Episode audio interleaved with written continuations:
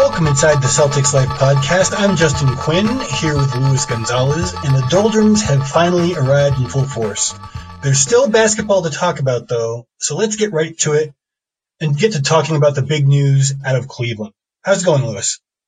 It's going just fine. Totally unrelated to what we're about to talk about. I just took a sip of this wine that's been sitting in my fridge for about 3 days now, and it tastes like melted down cherry Jolly Ranchers.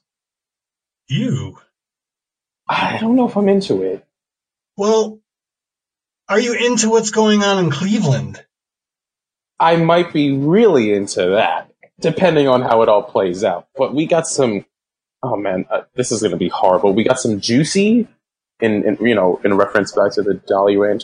Whatever. You all know where I'm going with this, but Kyrie Irving, Cleveland, breakup coming soon? I think so. Stay tuned, especially if you're a Celtics fan, because I think we can all admit, and I think the general storyline in regards to the Celtics now is that if Kyrie leaves, I mean, the Celtics will probably be in the finals. Probably. The writing is already on the wall for LeBron to be gone after this season. Yeah, I was assuming that this was something that was going to be... I mean, I wrote a couple of articles on Celtics Life to the effect that there's no way they're going to be keeping the band together with luxury tax looking like what it is. Yeah. And they're poised to break the Brooklyn Nets record of, I think it was $197 million in 2013, I want to say. It's crazy to think that at any point they were so deep in the luxury. Yeah. It's interesting that Cleveland is possibly the canary in the mine, if you will, of what the rest of the league may be looking like. I mean, if you guys think that this summer has been nuts, wait till roughly 35-40% of the teams in the league are going to be looking at paying the luxury tax with nowhere to send their players to get off of it. I mean, look at Portland right now. Yeah. I mean, that's a team that's going nowhere. And I mean, obviously this is totally unrelated, but that's the first team that I think about, a team that's super deep into luxury or is about to be deep into luxury, and they're not a contender by any stretch.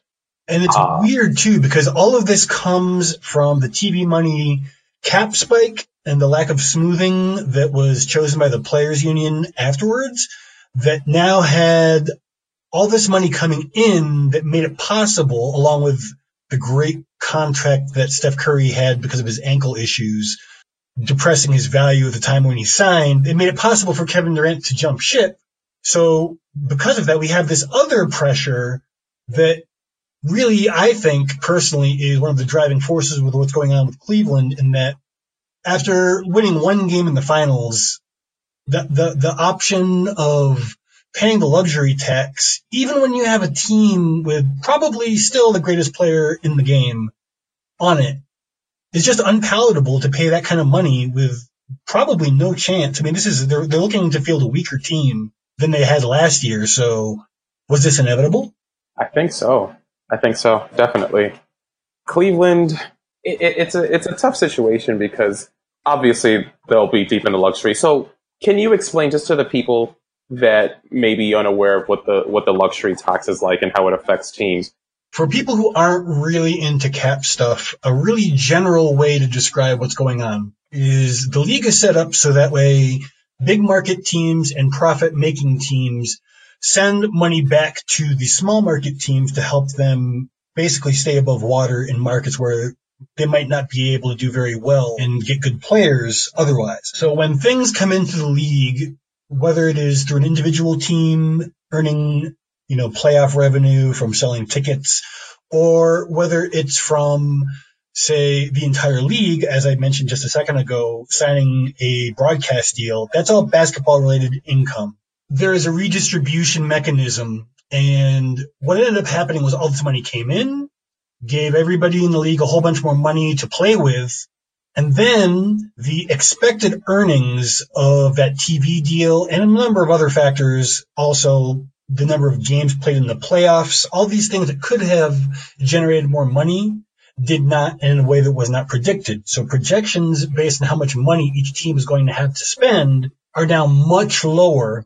Yet there is another mechanism in the league that is designed to keep teams from being too good for too long. And that mechanism is the tax. So a lot of professional sports have an amount, like a wall that you can spend up to, and a lot of them don't necessarily have a cap that is, which is what it's called, that you can spend beyond. And in the NBA, you can, but any money that you spend beyond that gets taxed. So what that means is when you spend $1, it charges you another $1.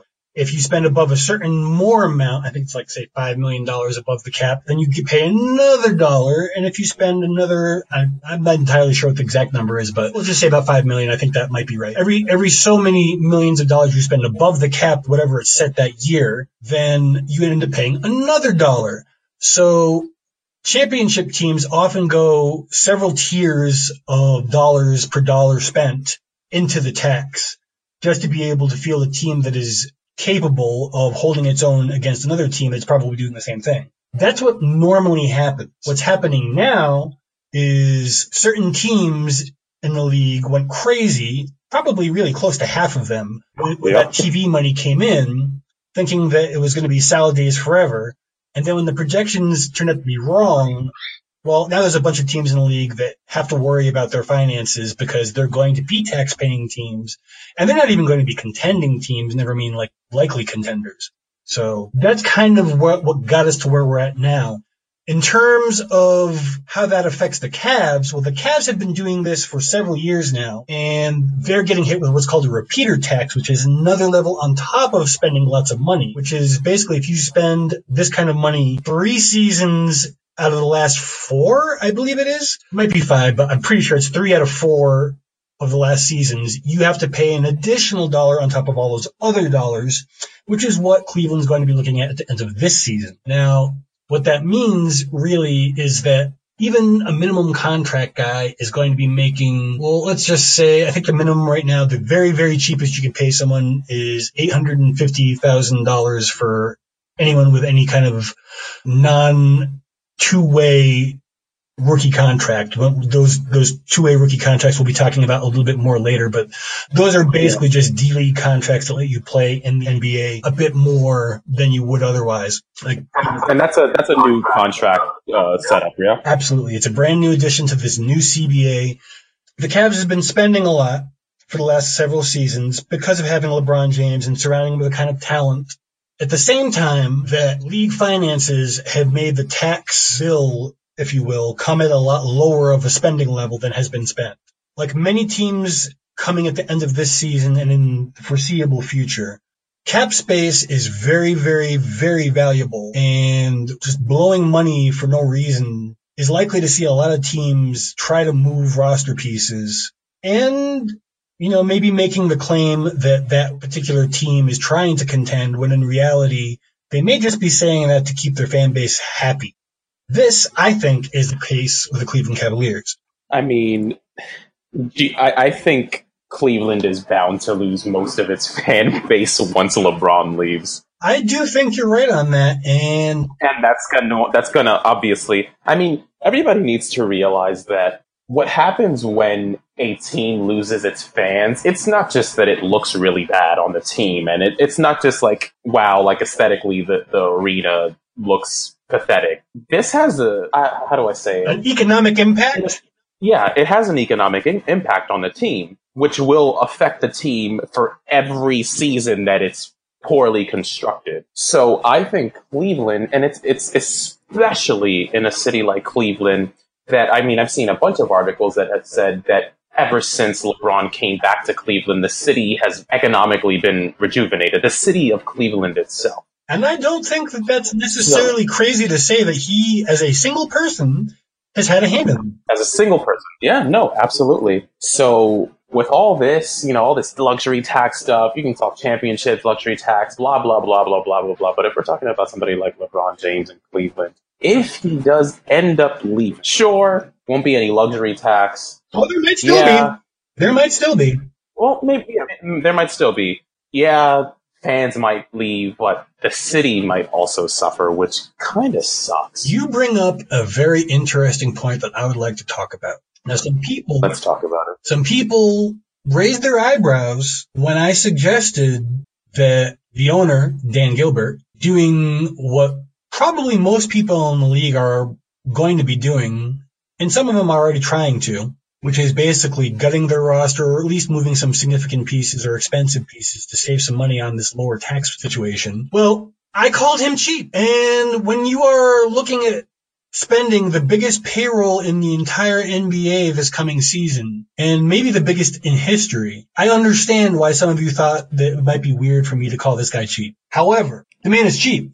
And the reason why I call him cheap has nothing to do with that, but everything to do with what you were just talking about. You see, Dan Gilbert's arena where the Cavs play is being renovated on the dime of the people of Cleveland. Oh, haven't we heard that before? I mean, it's just a new thing that happens.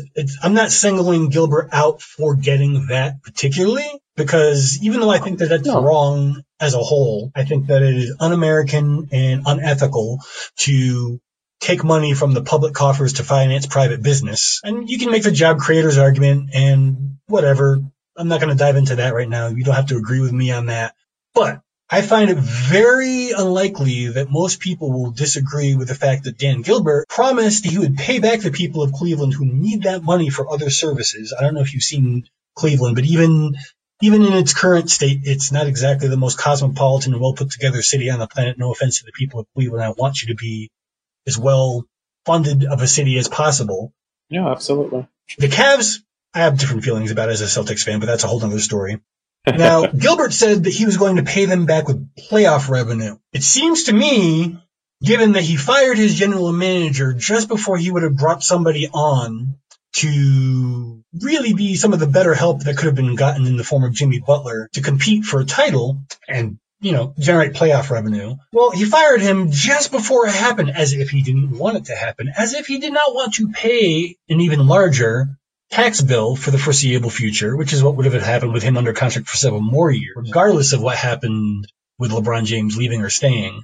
He's replaced the outgoing talent like Deron Williams with Jose Calderon and Jeff Green, which to me signals, LeBron, please leave. We want you to leave. Do not stay. Preferably. Yeah, anytime Jeff Green comes to town. Not a good sign. No. I love Jeff Green. I love the basket he hit at the last second to beat LeBron. You know, that was a defining moment. But let's be honest, he's the kiss of death to some teams. I mean, he has been, at least recently anyway. Absolutely. So to me, everything that I've seen out of Gilbert, between his GM, between the people he's brought on, you know, Paul Pierce was recently on ESPN. I think it was The Jump. I'm not entirely sure what show it was, but he gave them an F for their offseason, and I personally don't think it was an accident. I really do think that Gilbert is trying to play both sides.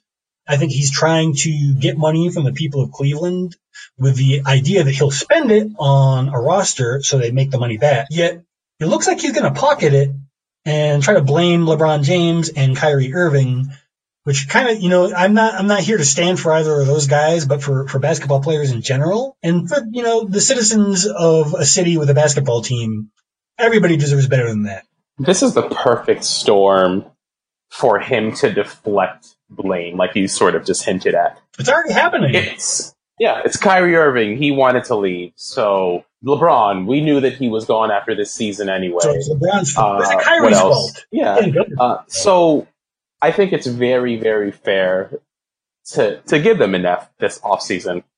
They were rumored in so many deals, from the Jimmy Butler deal to Paul George, so on and so forth.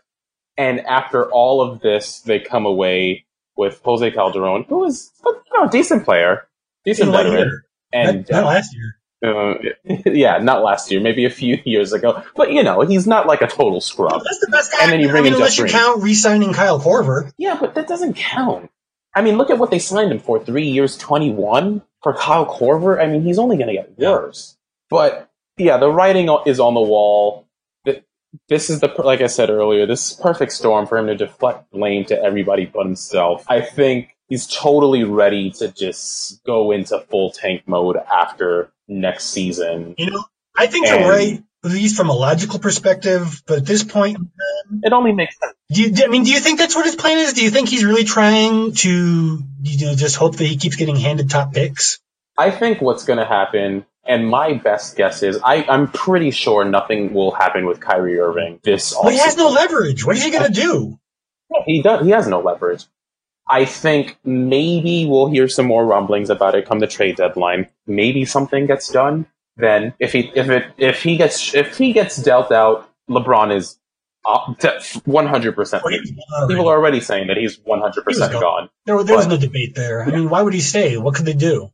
They don't. I mean, to be fair to Gilbert, there was no way he was going to be able to afford, even with the kind of money he has with a $6 billion net worth, to logically throw money. I will give the man credit. It was a stupid move to throw more good money after bad money. It's just the way that he did it that rubs me the wrong way. That said, I'm very excited that there's a very great chance that at the most, next season's probably the last season, we'll be looking at LeBron James in the East, presumptively. There's a very strong possibility that happens. You know, no, I'm sure everybody that's listening has heard rumblings about him going to LA. Some people are even saying that he might go back to Miami because he posted that picture on Instagram. I find that very unlikely. I wonder what would happen. It's funny that the conclusion that people jump to whenever LeBron James posts, or whenever any athlete posts. I was going to say, look at us with Google eyes. Yeah. That's true. But I wonder what would happen if, like, LeBron went to South Dakota. Trainers following so-and-so. Yeah. But yeah, I wonder what would happen if LeBron posted a photo in South Dakota. Everybody would be like, I guess the NBA is expanding to South Dakota, and LeBron James will be the first piece to go. But yeah, I think there's a very strong possibility that he leaves Cleveland for sure. Maybe he goes to LA. Maybe he goes, I don't know, but we'll see. But yeah, like I said, I think there's a very strong possibility that this will be the last season that LeBron is in the East, and after that, Boston is pretty clearly the leader in the East. So. Very clearly, actually, besides Washington. Washington is interesting. They really, with John Wall getting the designated veteran player exception, which we can talk about in a second, it seems to me that they are really, they're going all in because they're also perceiving a potential weakness at the top, at least with the Cavs. Now, Kyrie says that if he does want to leave, he would prefer to go to the Spurs. But he would also be interested in the Knicks, Miami, or Minnesota. Do you think that any of those are a possibility for Kyrie to actually? I know you said you don't think he's going to, but let's assume that there is a chance. And I do think there is a chance if somebody can field an offer that looks attractive enough.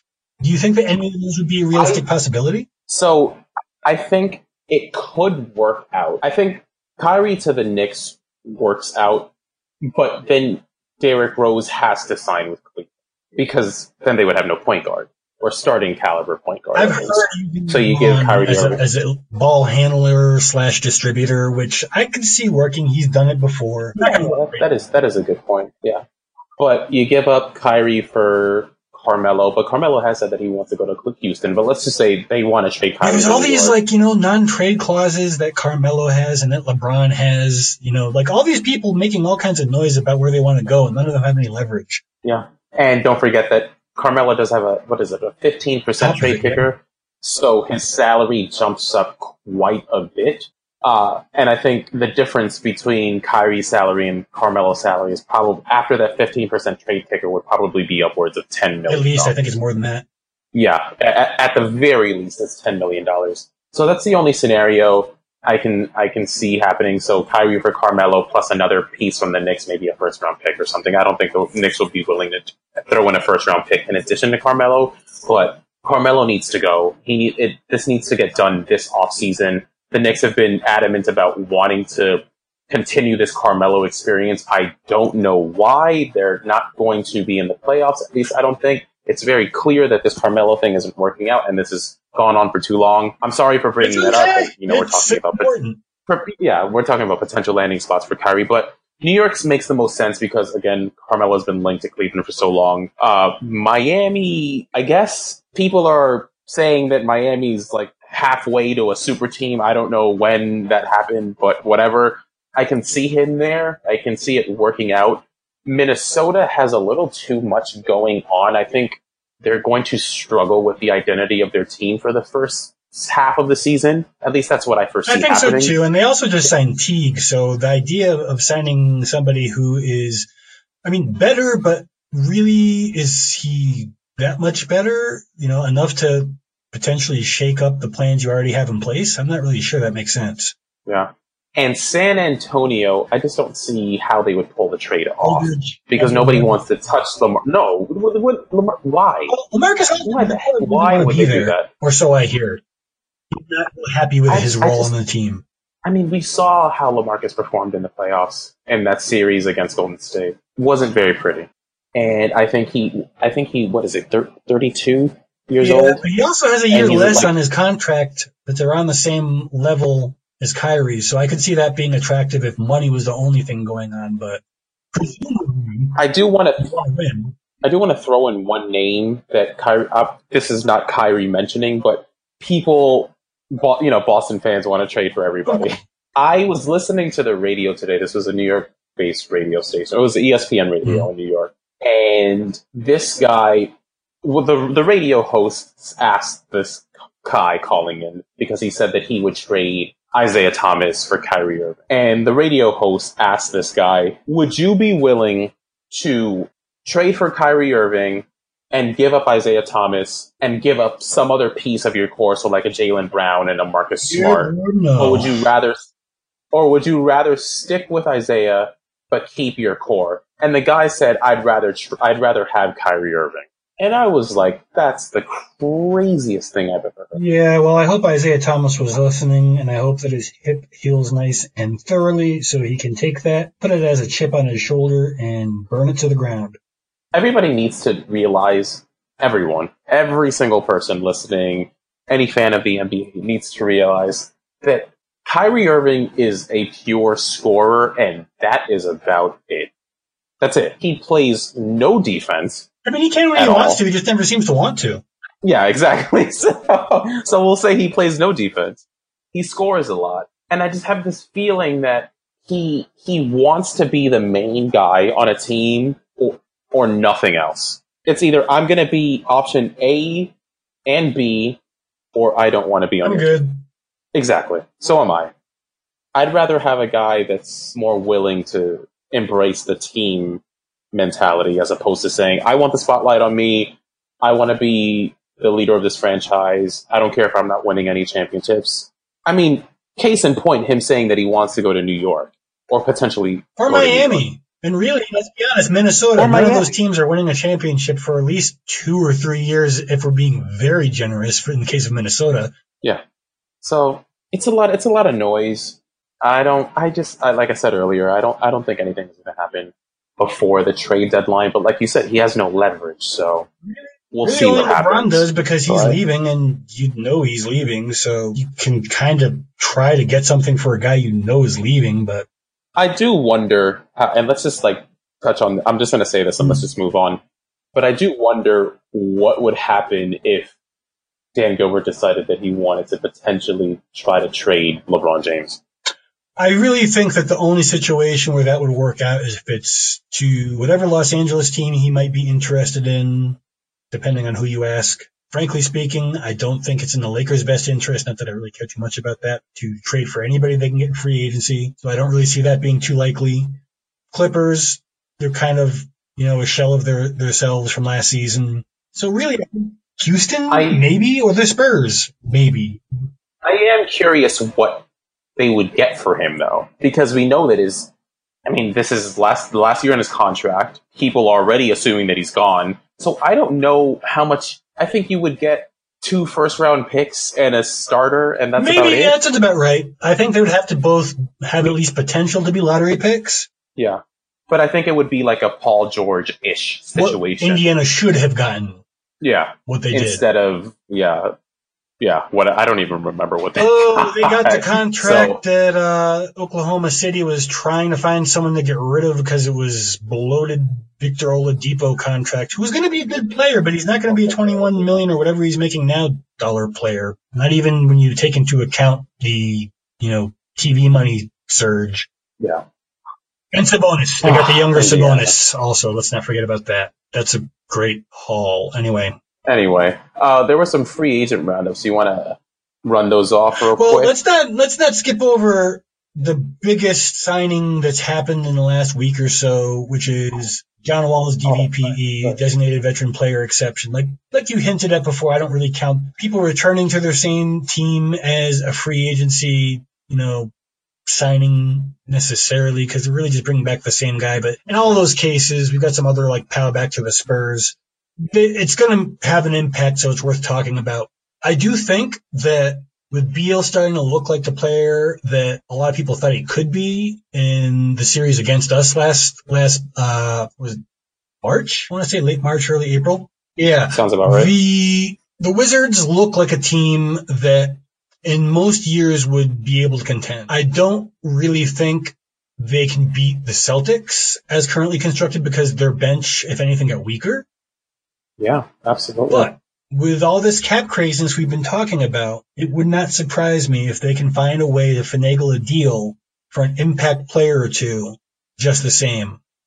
I think they're in an interesting situation. And let's just say they make no moves and they stay as currently constructed with a very weak bench, John Wall being their guy that they've committed to. I feel like the Wizards may end up being what the Clippers are now, or what the Clippers were before this offseason. This team that was this alleged perennial contender, but could never, for whatever reason, seem to get over that hump and end up in the NBA Finals. That's just the sense that I get from them. And I feel a little weird saying that because they were one Kelly Olynyk game away from going to the conference. True. But it's just something about them. It's just this feeling that I have that they're just going to end up in this, in this weird limbo where they're just always find themselves in the same position every single time. That's kind of the story of Washington sports overall. Yeah, look at the Capitals. This was supposed to be their year. And just in case, if some of our listeners aren't aware, the Washington Capitals are this team. Alexander Ovechkin plays for them. And because of that, it's like the Capitals, they always usually have the most wins in the NHL or have had close to the most wins in the NHL every year for the past few years. And every year, and especially this season because they picked up some pretty premier free agents, this was supposed to be the year that they got to the Stanley Cup Finals, and it didn't happen. Last year, they were supposed to get to the Stanley Cup Finals. Didn't happen. I think the year before, they were supposed to get to the Stanley Cup Finals. Didn't happen. Well, go ahead. And it's the same thing with the Nationals. Yeah, Bryce Harper should have gone to the World Series a few years already. Hasn't happened. Well, I do think that they're in a good position if someone does leave Cleveland, which is not that unlikely. I think that I have about 50-50 odds on something like that happening with Cleveland so far before the season starts. Then they will be positioned to take advantage of Boston should Isaiah Thomas not be able to come back at full strength. Should we have an ill-timed injury? No, they are poised to compete. So I understand why they gave John Wall that massive, massive extension. From what I understand, it's 4 years, I think $170 million. Does that sound right? I mean, you gotta, sounds about right. You gotta commit to somebody. And John Wall, I mean, I respect the hell out of that guy. I like him as a player. I like him as a person. He gets it done. So if there's anybody that's deserving, it's definitely him. So yeah, no complaints in terms of how much money he's making for them, or even with their cap situation being what it was. They kind of had no choice but to give Otto Porter the max. He would have gotten poached by Brooklyn or another team had he not. Yeah, it almost happened. Brooklyn almost got better. I almost feel bad for them. But they did. Yeah, almost. But it didn't happen. So, although again, quick snippet. I don't know if I'm curious to see, but I think Brooklyn might pull off 35 wins next season. I don't think I'm crazy. I really think that as currently constructed, that's about where their ceiling is. Yeah, it sounds about right. Jeremy Lin needs to get off of his fan. Yeah, he's just trying to get the fans a little amped up to fill up Barclays Center, but you're talking about them making the playoffs in his declaration to that effect. Yeah, I don't think it's impossible, but not with the team they have. They need more shooting, and they need somebody on the interior to replace Brook Lopez to have any chance. Yeah. And even then, they would have to have everything else go right for them in terms of other teams actually tanking when they should, like Atlanta and Indiana, which there's no guarantee. I mean, I think Atlanta is trying to tank, but I am not convinced Indiana is trying to tank. No, I think they believe that they can still do something when they can't. But I applaud the marketing. I don't know what to. I applaud the marketing. But Atlanta is planning on upgrading their arena with some like they're putting a barbershop in there, some weird stuff. So I think they're definitely getting ready to tank. Once you have a barbershop in your arena, you know your team is probably not all that great. That's the sign right there, because it's like, why would I go to the closest arena to get a haircut? Yeah, that does seem a little weird. Yeah, I mean, it must be because the basketball product is not very good. Totally off topic, but it's kind of relevant. I wouldn't go to Madison Square Garden to get a haircut. I wouldn't go to Barclays Center to get a haircut. I wouldn't go to Yankee Stadium or City Field to get a haircut. Go to a standalone barber to get a haircut. Exactly. My point exactly. So, some of the signings from this week really bear the imprint of a person we've been spending a lot of time talking about, that being LeBron James. We've got Udonis Haslem returning. Ooh. Udonis Haslem, you've got to know who that is from the Miami. I honestly feel like he's been playing since like 1987. I mean, not that far away, really. I think this is really just kind of like, we know you probably aren't useful for more than a couple of hard fouls a game anymore, but we value your contribution to the team. So here's $2.3 million to go away. You got to respect him. He, like, all jokes aside, he's been Miami's guy more than anybody. Yeah. He really has. So it's well deserved. Even if he's, I think this is just a locker room signing for maybe for Dion Waiters to have like a veteran to sort of latch onto from the sideline. Kelly Olynyk, let's not forget the Kelly Olynyk. Oh, that's so weird. Yeah, it's so weird. It's going to be so weird seeing him in that jersey. But I think it's a locker room signing for sure. Well, kudos to him. Speaking of Indiana, they have signed Damian Wilkins to a 1-year deal of undisclosed amount. And if you're wondering who Damian Wilkins is, it's okay. I had to look it up myself when I saw the signing. He is basically a journeyman who started out with the Supersonics back when they were in Seattle and not called the Oklahoma City Thunder. And he ended up going overseas after several years with that team and a bunch of quick succession contracts around the league. He's come back. He's 37 years old and probably making, I'm assuming, the veteran minimum. So that should show you where Indiana is acting as opposed to talking. Mario Chalmers is returning to the league with Memphis on a 1-year deal. I'm also assuming for the vet min, which is $1.5 million now. Tariq Black is signing with Houston, bolstering their front court significantly. He was formerly with the Lakers. He's going to be earning $3.3 million. Yeah, he's a good player. I thought he was someone I was looking at for Boston before we signed Aron Baynes. I feel like he might have been a better fit for what Boston tries to do. He's a little bit more mobile, but then again, we also wouldn't have that, interior rock, monster of a big man protecting the paint kind of thing. Yeah. That was a mouthful. Like, literally the first thing the guy was talking about in his presser, which also happened this week, is an interesting aside, was, lobster rolls and barbecue. God bless the man. I think I was actually talking to you guys being everybody in the Hangout chat that we, about lobster rolls. Because full disclosure and totally unrelated, I've never had a lobster. Yeah, I guess it is. I've never had a lobster roll in my life. Wow.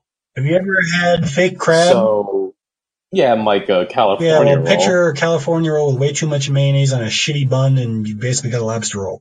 I don't want it. I like them, but, like one every 3 years, just to remind me where I grew up. You totally didn't sell me on lobster rolls. It's like a tuna fish sandwich that's really expensive, made out of sea bugs. All right. Now that everyone's vomiting. Houston also signed Luke Mbamute I should really be able to say this guy's name considering how long he's been in the league, but I just never talk about him really because he was with the Clippers before, and now he's going to be with Houston for also the vet men, 1 year, 1.5. That was a really good signing for them. Yeah. I'm surprised he's only signing for 1.5 for a year. I think a lot of players might. I mean, these are older guys, most of the people that you just named, but I think the league might sort of switch over to this 1 year deal. It'd be very popular in signing trades also because nobody has space to sign free agents. Yeah, exactly. But yeah, this sort of like Kevin Durant type deal where it's just like a 1-and-1 or like a LeBron deal where it's like a 1-and-1. Yeah, Willie Reed. It's like the Clippers. Same deal, 1.5. 1.5 is going to be the deal for a while, guys, so get used to it. Yep. No more Timothy Mozgov money. 10 times as much for probably 1/10 the production. Yeah. No offense, Mozgov. You're still good. 15 minutes a game, good. With a $10 million a year per minute. Yeah. Oh, my God. I wish I was making money like that. I think we all do. Pau Gasol, which we touched on briefly, is going back to the Spurs. That was another guy I was looking at as maybe we could have stolen him away. The terms aren't disclosed, but I'm guessing it's going to be somewhere in the like $6 or $7, $8 or $9 million amount. Sounds about right. I think that's the kind of money he's probably still commanding at this point. He's still a good player, and he played well for the Spurs. I think the Spurs are probably really the only team out west that has any possible chance whatsoever of keeping up with the Warriors, and even then, it's going to take some big leaps forward from some of their younger guys. Yeah, but I think it's going to happen. I think the Spurs are a team that no matter what, they'll always be right in the always be a threat. So we also have a free agent signing for the Celtics. Dun dun dun! And it really came out of left field for just about everybody, except for people who are really plugged into the European League, like David Pick, who announced it. He's basically the Woj of EuroLeague, and he called it earlier this week. Shane Larkin, formerly of the Brooklyn Nets, before he went over to Europe when he gambled on himself and lost. He has been one of the better point guards over in the EuroLeague. That isn't necessarily saying too much. My impression is that he has definitely grown as a player over there. He's scoring a bit more. His assist rate has gone up significantly.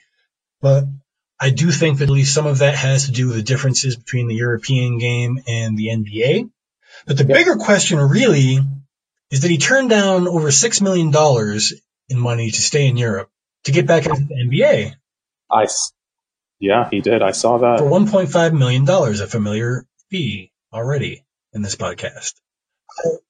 I don't know if this is something that Celtics fans should get excited about because we may not even see him on the roster. I think that's a strong possibility. Or am I totally off? I do think you're right. Okay, so here's the thing. The situation with the Celtics roster, the new collective bargaining agreement, now I mentioned this at the beginning of the show very briefly, there's these new two-way contracts, so the previous number of 15 maximum players on a roster is now 17 with these two-way guys spending almost the entire, all but 45 days at absolute maximum in the G League. This is so complicated because now we have to call it the G League. It used to be the Development League or D League. Now it's the G League because Gatorade is sponsoring it and everyone's confused or irritated like this cranky old guy. But so there's 15 roster spots for any given team plus two that are not – you can't become a regular roster player once you are a NBA G League two-way player. You've got one of those two new slots, the G League, filled with Kadeem Allen, who also signed this week. But besides him, we also have 16 guys signed now that we have this guy under contract, all of them to guaranteed money. Now, this is what really confused people because where is this guy going? We're going to just give him $1.5 million? That sounds kind of crazy, right? Particularly if it does sound turning down almost $6.5 million. He has to have the most self-confidence of anybody that I know. So, like you said, he was playing like he was Kyrie on the Nets last season. He was with them. I mean, not in terms of production, just in terms of his attitude. The guy definitely oozes it. I mean, yeah, but to give up guaranteed $6 million for, the minimum of minimum contracts in the NBA. I don't know, man. It's quite a risk, to say the least, for him now, to do so. To flip it away from Mr. Larkin, the Celtics are going to be on the hook for $1.5 million if they decide to cut him because he's not good enough at training camp, unless they cut somebody else.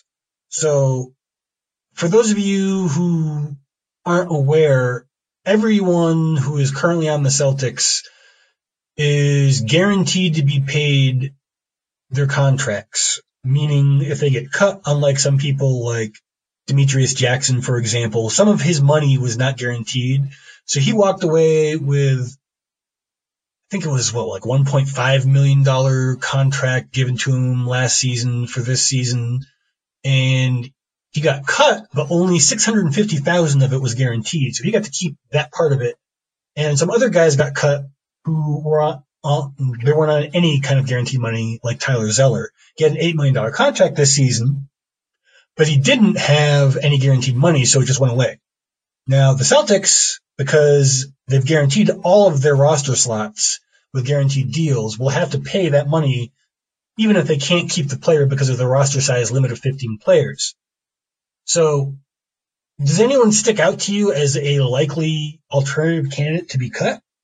Probably Daniel Theis. That's my best assumption. It's weird because it's you don't know why they're just throwing these guaranteed contracts at so many players that just seem like fringe players.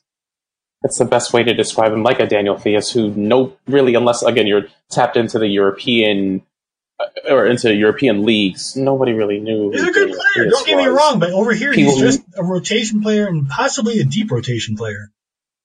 Exactly. So yeah, tying up all this guaranteed money. It's very weird.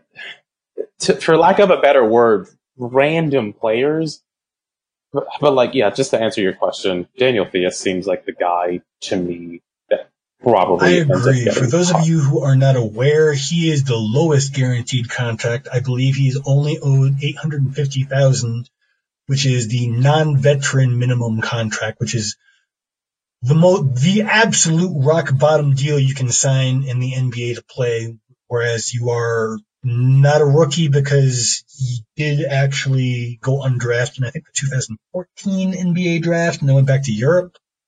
So he was not eligible for the same kind of a deal that Shane Larkin is getting, which, for the Celtics is great because that basically enables them to cut their potential loss if they do have to cut him in half of what they would have otherwise had to.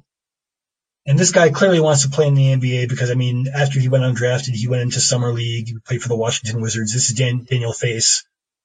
I think that's how you say his name. I actually haven't heard his name said out loud by too many people, so I'm still kind of unclear on it. Theis? Okay, I'll go with that. Yeah, I think so. If anyone hears otherwise, please let us know, and we will say his name correctly. Now, there's another possibility going on here, and I wrote a little bit about it earlier this week. And I just wanted to see if you thought this was a logical reason for doing all this. A trade. Okay. With all of these guaranteed contracts? I wouldn't say all of them, but a mixture of them. So in other words, taking two guys and turning it into one that will get you to the appropriate roster size, as well as hopefully, conceivably, either getting an asset back for it, or if not that, a better player. The usual reasons people make trades. Nothing too crazy. I'm not saying this is a prelude to a blockbuster. This is not, the warning sign of Anthony Davis trade happening suddenly. I think it'd be more likely combining, a guy on an $850,000 deal with a guy on a $1.5 million deal for a guy who falls within the 120% trade rule. I can see it happening. At the end of the day, having a serviceable body with such a small contract is still valuable in the NBA. So let's say, I don't know, let's say Shane Larkin becomes a what's a decent number that'll get you something in the NBA. Let's say he's like a 10-5 guy, something like that, and he's signed to $1 million some odd contract. That's a nice, respectable player that you can throw in a trade. Well, I'm thinking that there's a lot of teams out there that just need more players, and they are also capped or hard capped in the case of people who use their exceptions. Yeah. They don't have as much flexibility in terms of what they can take in and let go of in salary. And to me, it seems like it might be a way to hedge your bets.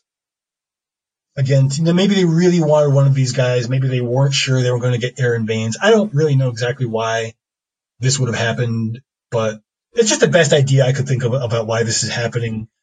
I have no memory whatsoever of anything like this happening previously. Like, we've taken on guys before, like Oklahoma City's Perry Jones III was someone whose name was floating around as a similar situation, but people forget that we were given cash. That was almost all of his salary. It was like, you know, a couple thousand, tens of thousands of dollars, not hundreds of thousands of dollars left over after we cut him that we were on the hook for. And Ben Bento is another name. He walked away with $50,000 in guaranteed money.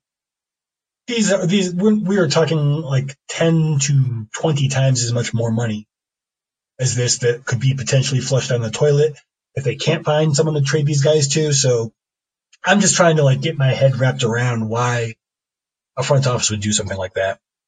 I don't know. I think every offseason for every team, there's always that really weird, why did you guys do this type of signing? And I think the Daniel Theis and the Shane Larkin signings were just that for Boston. Well, a lot of people really wanted to see Gershon Yabusele joined the Celtics this season, and for a couple of hours, people were just really upset because they thought that this was basically a sign that we were going to stash him because he was not officially signed yet. But in quick succession, after the Larkin signing, we signed Yabusele, and it wasn't that long from the Baynes presser and the Semi Ohale? Is that how you say it? Ojale. Ojale. Shemi, right? It's not Semi. I keep saying Semi because that's how it's spelled, but it's Shemi, right? I thought it was Semi. I could be wrong. I've heard a couple people say Shemi. We'll look into that too. We've got wrong. The annual learning of the international player's name thing to get under our belts. So with those signings, the roster basically concretized into somebody's got to get traded. But we didn't stop there. There was one more signing. Do you know who I'm talking about? Who was that? Paul Pierce. No. That's right. That is right. I almost forgot about that. He's getting cut. Definitely waived. That sucks. I thought for sure that we would be bringing him in as a starter for that straight up LeBron trade. LeBron for Paul. I mean, who says no, right? Lord, I hate that phrase so much. That's why I said it. Paul Pierce. Gotta love him. Gotta love the retiring as a Celtic. We all knew it was going to happen somehow. Now that it's here, of course. I find myself very underwhelmed at the moment, just because I was sure it was going to happen. I know I'm going to be all emotional again once I see the jersey retirement. I'm pretty sure Gordon Hayward's not going to be wearing his jersey. Probably not. I think it would be very odd if he was. Well, we can talk a little bit more about that little wrinkle in a second. Okay. Let's. But a couple other big things happening this week we should probably get out of the way first. Ownership saying it's cool with the luxury tax. That's what you want to hear, right? I expect nothing less. If they really, really wanted to contend, they have no choice, honestly. I don't know if at this point or in this day and age in the NBA, if you can build a contender without being in the luxury tax. So, Chris Mannix, a former ball boy for the Boston Celtics, if I do recall correctly, thinks Anthony Davis is a high priority target for Boston at the trade deadline. What do you think about that? Who isn't Boston targeting? That's a high profile. Jeff Green target. I hope Jeff Green. It would be great to have Anthony Davis here, but I'm not putting anything in this until we see the Pelicans playing horrifically. And they will. They will surprise a lot of people in being competent, but they're not making the playoffs, not in the West. They're going to be, if they're lucky, a 40-win team. Rajon Rondo is going to be a big help to them, but they're just in their own conference. Yeah. I don't know. I just don't see it happening with Anthony Davis. I mean, we'll see, though. Yeah, I don't think it's that crazy of a thing. You know, maybe he's got some inside information. He's a well-connected guy. But so far what I've been seeing out of New Orleans and out of Anthony Davis is that he's happy there. He doesn't want to move. He's going to be patient. I haven't heard any rumblings from him whatsoever. Maybe that'll change. He's a quiet guy. DeMarcus Cousins and Rajon Rondo on your team, though. If I could find a better pair of people to put on that team to make him want to leave, no offense to Rondo fans, he's a hard guy to get along with, even if he does get you lots of wins, or did. I still love Rondo. I mean, I'm coming to terms with the fact that he only turns it on for the playoffs because he's getting older, and you know he's a hard guy to get along with, so there's a price to pay for having him on your team also. But such is life. Now, what I was hinting at earlier was Ray Allen on his birthday, I think it was Thursday on the 20th, whatever day that was, July, got into it with some Celtics fans on Instagram for his birthday. That was funny, man. It's funny that I thought it was funny that he actually went out of his way to respond to some internet hecklers. It's got to be getting to him if that's the case, because he's also a hard to get along with guy who's pretty quiet. Speaking of Rajon Rondo and prices to pay on your team. And while I think Rondo was worth it, and I think that having Ray Allen was great, you know, even as a staunch UConn fan, I'm wearing a UConn hoodie at this very second. I'm kind of fed up with Ray Allen and him not following up on very blatant and obvious olive branches being laid for him to come back to the fold with his former teammates. And just kind of blowing it off and being a jerk. I think this is something that will never, ever, ever, ever finally settle. You're right. And I think give this one more year, and it's just it'll just result in an eye roll from me and probably everybody else that's a Celtics fan or a Ray Allen fan or man, I can't deal with it anymore. Man. It's just too much. It's too much trouble. I like basketball. It's annoying. Yeah, it's annoying.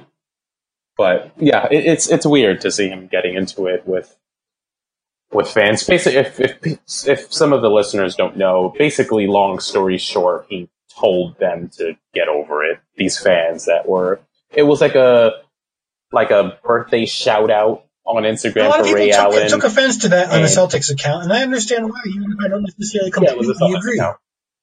Yeah, but yeah, people were like, "Oh no, he's a traitor. He's a snake." The usual Ray Allen stuff, and then he responded, basically saying to get over it. And then he said, "But thanks to everybody who wished me a happy birthday afterwards." Yeah, that was that nice little sign off right there. You know who did not wish him a happy birthday? Paul Pierce, the Celtics. Oh, well, he was a Celtic, so I guess that counts. Technically, yeah, but I mean. Yep. Like if you watch the Celtics account, they will wish, you know, guys who played like 14 games for them in 1986 happy birthday. That is true. Yeah, it was pretty significant that they did. Something's brewing over there, and for some of the fan base at least, who still have, you know, some kinds of fond memories of Allen's time in Boston, it's made it pretty onerous is the only word I can really come up with. Let's talk about something else. Let's move on from Ray Allen. We should take his advice. Maybe not in the context he meant it, but still. Paul Pierce is joining ESPN after retiring. He's already appearing on there quite a lot lately. It seems that way to me. He's actually a really, really, really good analyst, and he's gotten better. I mean, he's been with ESPN on and off for the better part of a year or so now. At first, he started off as like a guest analyst during like the playoffs and stuff like that. But he's getting better, and he's like really owning his voice now. So it's ESPN is lucky to have him, I think. And it's great for Celtics fans that can't get enough of him. Just to take a small tangent real quick, ESPN has really surprised me. At first, I was really upset about all the layoffs that happened. I mean, they killed off some of the favorite podcasts I don't produce, which really made me upset.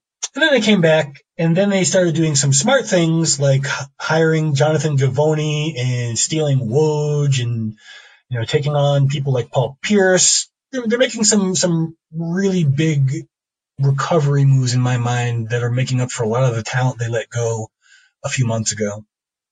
Yeah. I mean, the Woj signing was probably the biggest signing of the offseason. Don't discount the Woj signing, though. The whole Draft Express site is becoming, you know, the whole team is joining ESPN. So basically the number one resource on college basketball, particularly for people who follow the NBA more or only, is now part of ESPN. So that's a huge coup, in my opinion, almost as big. No, absolutely. Absolutely.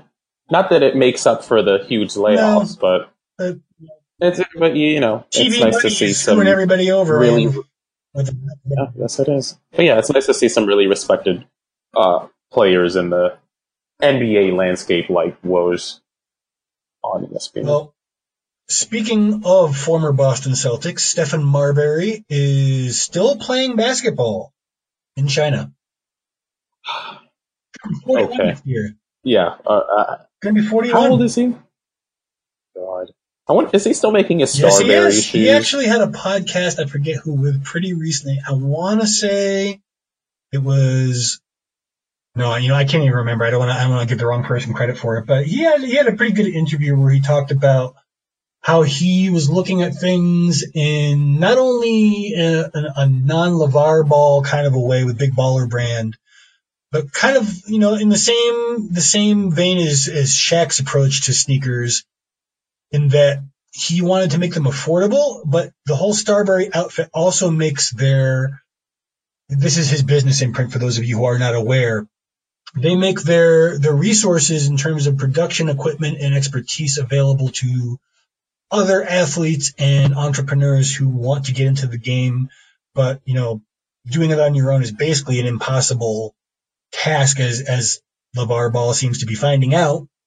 World's Smallest Fiddle, playing the saddest song, in case you can hear it. Yeah, I hear it. So, Stephon Marbury's still doing his thing out there. He is probably really, you know, kind of just doing the Chinese version of Vin Baker. I think it's a good thing. I'm surprised. I don't know how he's still playing, but I respect what Vince Carter. Doing. Excuse me. Why did I say Vin Baker?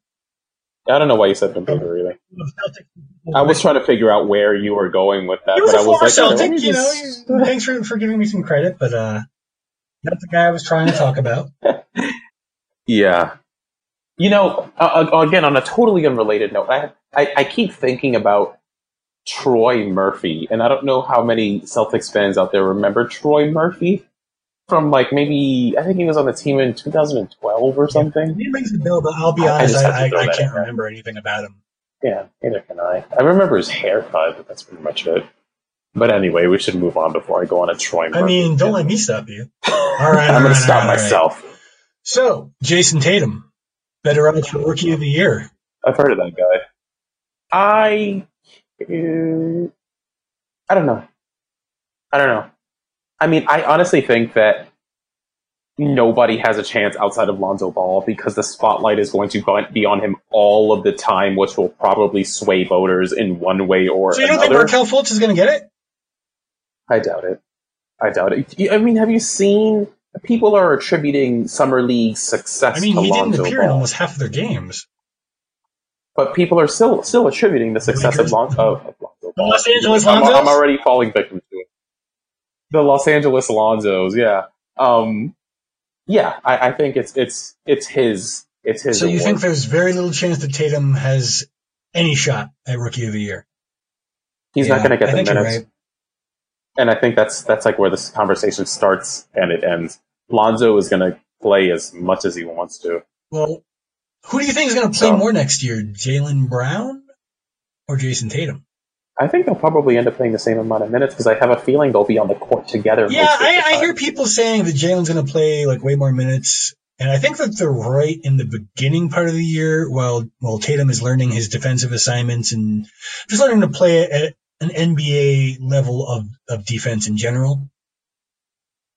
But I do think that probably around midway of the season, very similar to the way that Jaylen managed to up his minutes once he earns the trust on the defensive end, which I think is going to be a little bit harder for Tatum than it was for Jaylen, just because, you know, Jaylen came into it with a fully formed NBA body, more or less. It's going to be a little harder for Jaylen, but in terms of like learning where he's supposed to be, so he's being beat more on strength or speed than necessarily stupidity.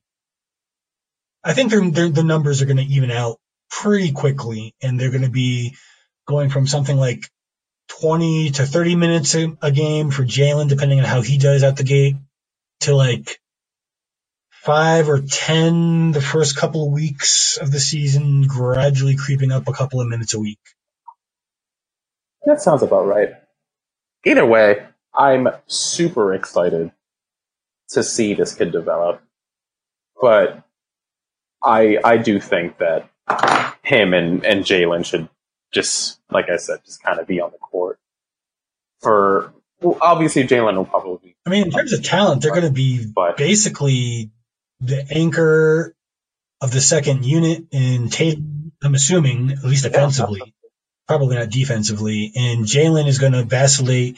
I think he's going to be a borderline starter, kind of like Marcus Smart was most of last season, this season, but has the possibility to really cement himself if he can guard smaller guys next to Isaiah Thomas. If he can do that, then he'll earn himself a starting position really quickly.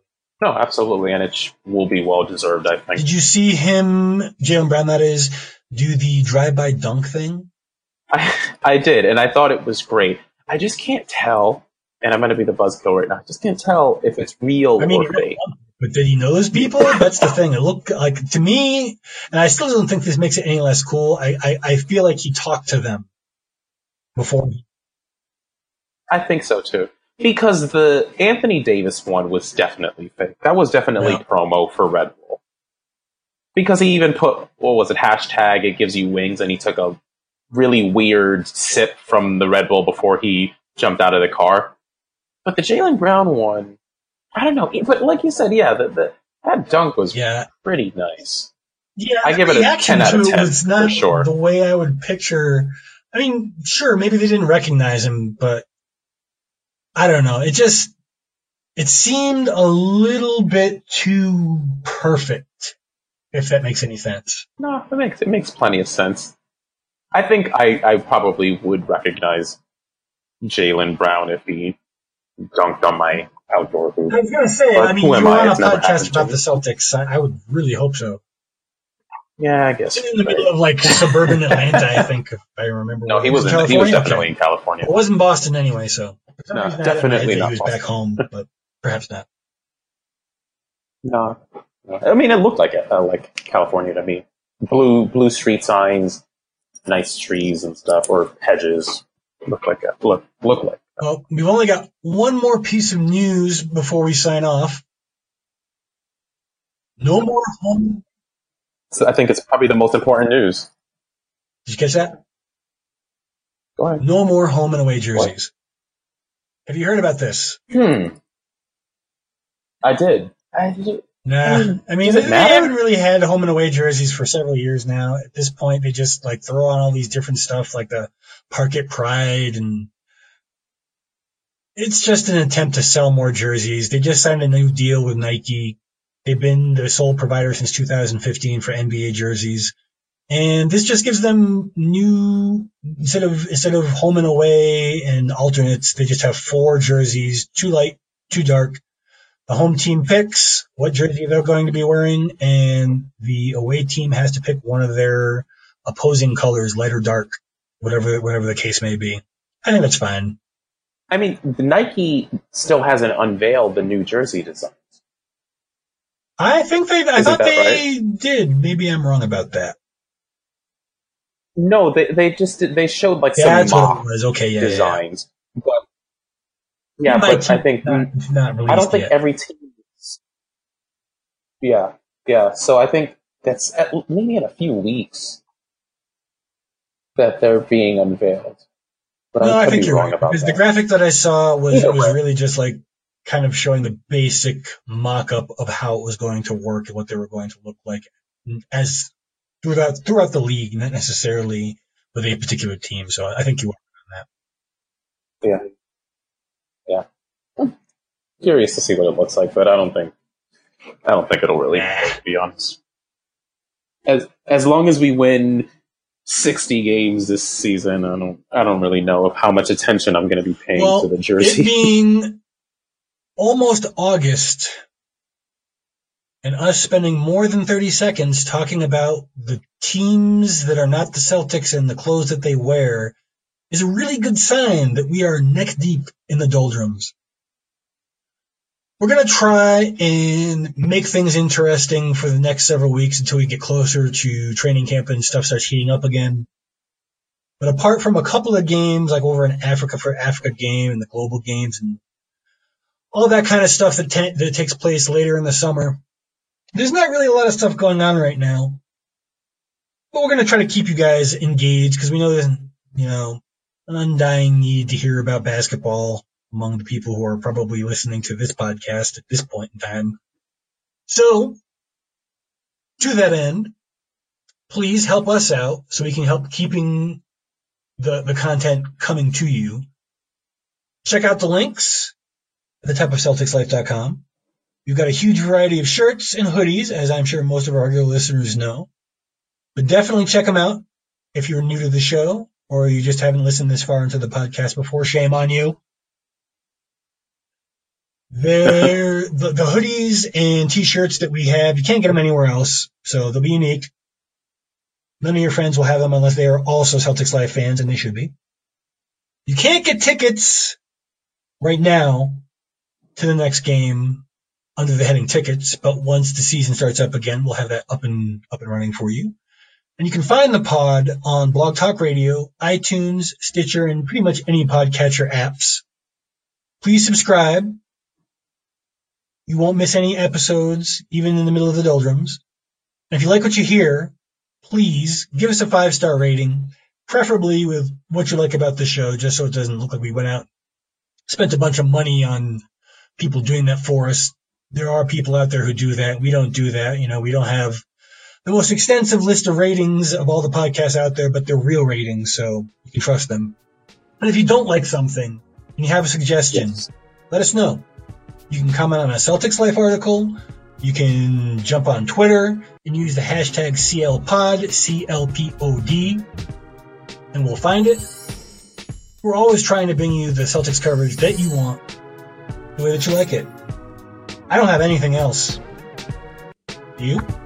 Everybody's on Kyrie Watch right now. He's going to pull through. Kyrie Watch. We'll see what happens. I'm excited. I think that'll be the first shoe to drop before before Celtics fans are just rubbing their hands together, saying, "Here we come, Golden State." And I think we match up against them better than people. I'm pretty excited to see what happens. It's not that often you get to the doorstep of August and there's still stuff to talk about, so I'm pretty psyched to be keeping an eye on it. Apologies to those of you who don't want to see stuff about Cleveland on the site or on the podcast, but it's really important to us, and the only goal that really matters in Boston, which is Banner 18. I guess that's as good a place as any to sign off, so until next time, take care, y'all. See y'all.